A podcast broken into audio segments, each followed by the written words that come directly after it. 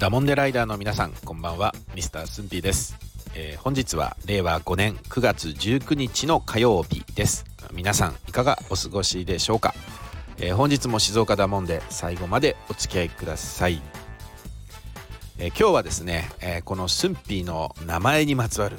えそんなことある？っていうね、えーびっくりしたっていうお話をおしたいと思います、えーまずね今回いきなり結論から言っちゃうとあの混乱しちゃうと思うのでちょっと長くなっちゃうかもしれないんですけど前提となるねお話からしたいと思います。あのこのスンピーという名前なんですがあのこれはね時は遡ること1989年あの平成元年にですね、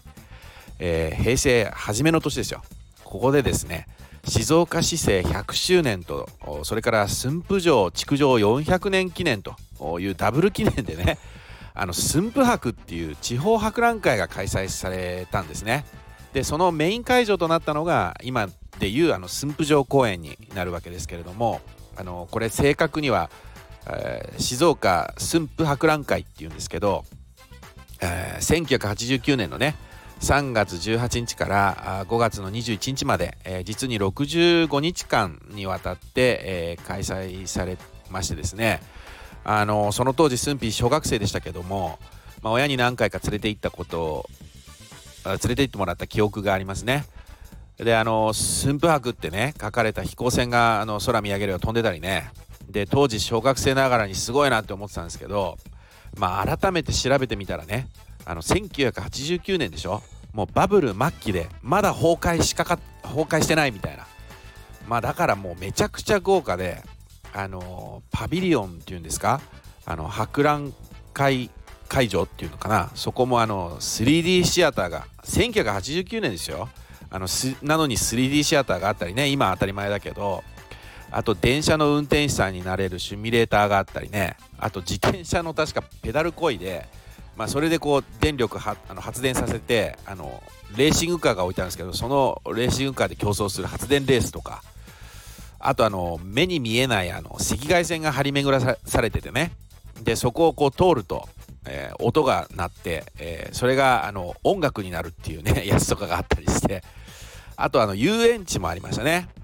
うん、と記憶してますね。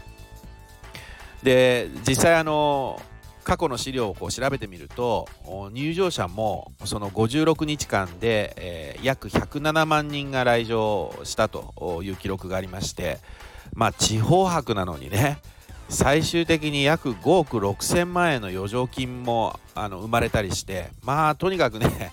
あの静岡県民にとってはものすごいイベントだったわけです。であのちょっと前置き長くなってしまったんですが、まあ、この駿府博にあのマスコットキャラクターがいましてねでそれがスンピーっていう名前だったんですよ。で今回あのスタイフでこの静岡ダモンデを始めるにあたって、まあ、静岡をテーマにね配信していこうって決めたんで、まあ、当時の駿府博の勢いとかもそうだしあとリスペクトしてるっていう意味も込めてねあのリスペクトの意味も込めてあのスンピーと名乗って配信していこうと、まあ、決めたわけですよ。でこの番組はねあの実はあのスンピーの友人たちも聞いてくれてたりするんですが、まあ、この間ねある日ねその聞いてくれてる友人の中の一人がスンピにこう言ってきたわけですよ。あのスタイフ配信してるやつなんでスンピって名前にしたのって聞いてきたのね。でなんでここまでね今前提となる話をしてきたことをまあその友人に向かって話したら、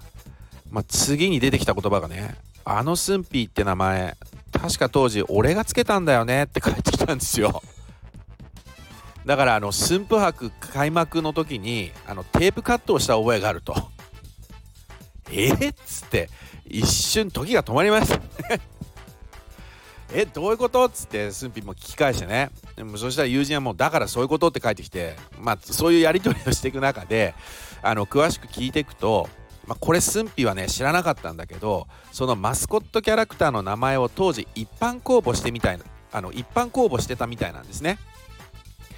でその友人とは別に同じくスンピーって書いて応募した人たちが複数人いらっしゃったらしいですよ。でその開幕のテープカットの時に、まあ、スンピーと名付けた人たちがあ複数にいた記憶が友人にはあってねで今回スタイフであのスンピーがスンピーって名乗ってるから友人はねスンピーもそのテープカットの中に当時いたんじゃないかって思ったらしくてあのだから要は友人としてねあの出会う前にすでに会ってたんじゃないって思ったらしいんですよね。でまあ実際はその開幕のテープカットはスンピーやってないんで あの当時はそこにいなかったんですけどね。にしても驚きましたですね。まさかスンパークのキャラクタースンピーの名付け親がスンピーの親しい友人だったっていうね、まあ、ちょっとややこしい表現になっちゃったけど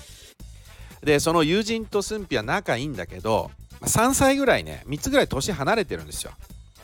でさらに大人になってから出会ってるからね。まあ、だからたまたま当時のスンパークを思い出して、まあ、スンピーと名乗ってスタイフを始めたらその名付け親が友人の一人だったっていうねこの偶然の重なりに驚いたっていう